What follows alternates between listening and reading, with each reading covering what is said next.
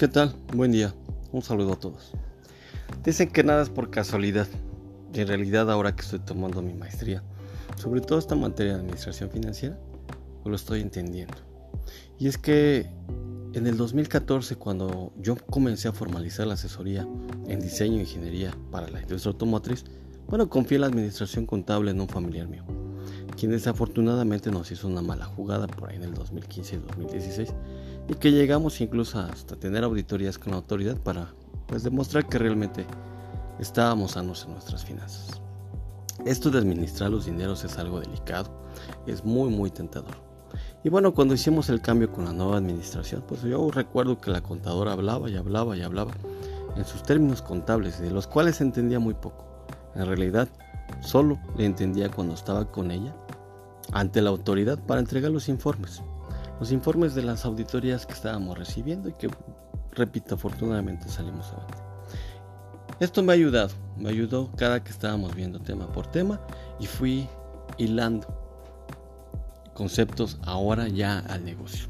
Y por otro lado, pues bueno, también me ha ayudado porque ahora que estoy yendo o cuando fui a las instituciones bancarias, en este caso mi banco, recuerdo muy bien que me decían que podía invertir en un pagaré a 28 días y que bueno, realmente me conseguían hasta el 3.50% de rendimiento neto.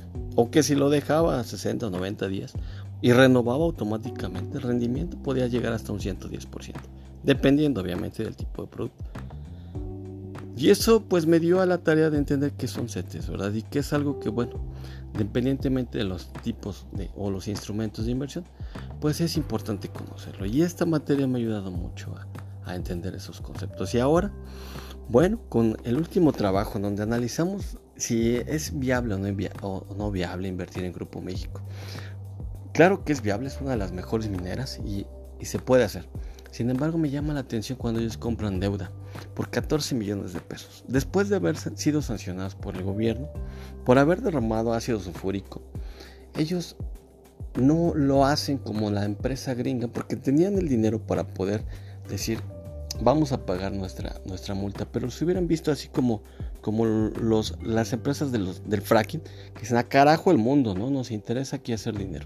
Sacar petróleo y hacer dinero. Ellos lo ven de una manera diferente. Pues que el accionista no se espante y que los papeles de la emisora siguieran ganando en ese 2019.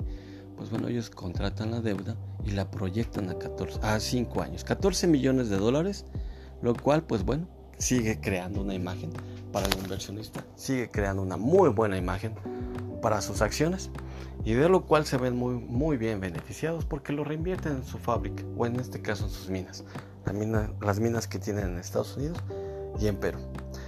Pues bueno, repito, yo me llevo un muy buen sabor de boca de esta materia, he aprendido bastante, estoy entendiendo muchos conceptos financieros, de los cuales pues bueno, me voy muy satisfecho. Por mi parte es todo, síganla pasando bonito. Se despide su amigo, servidor Oscar Bárcenas. Hasta luego.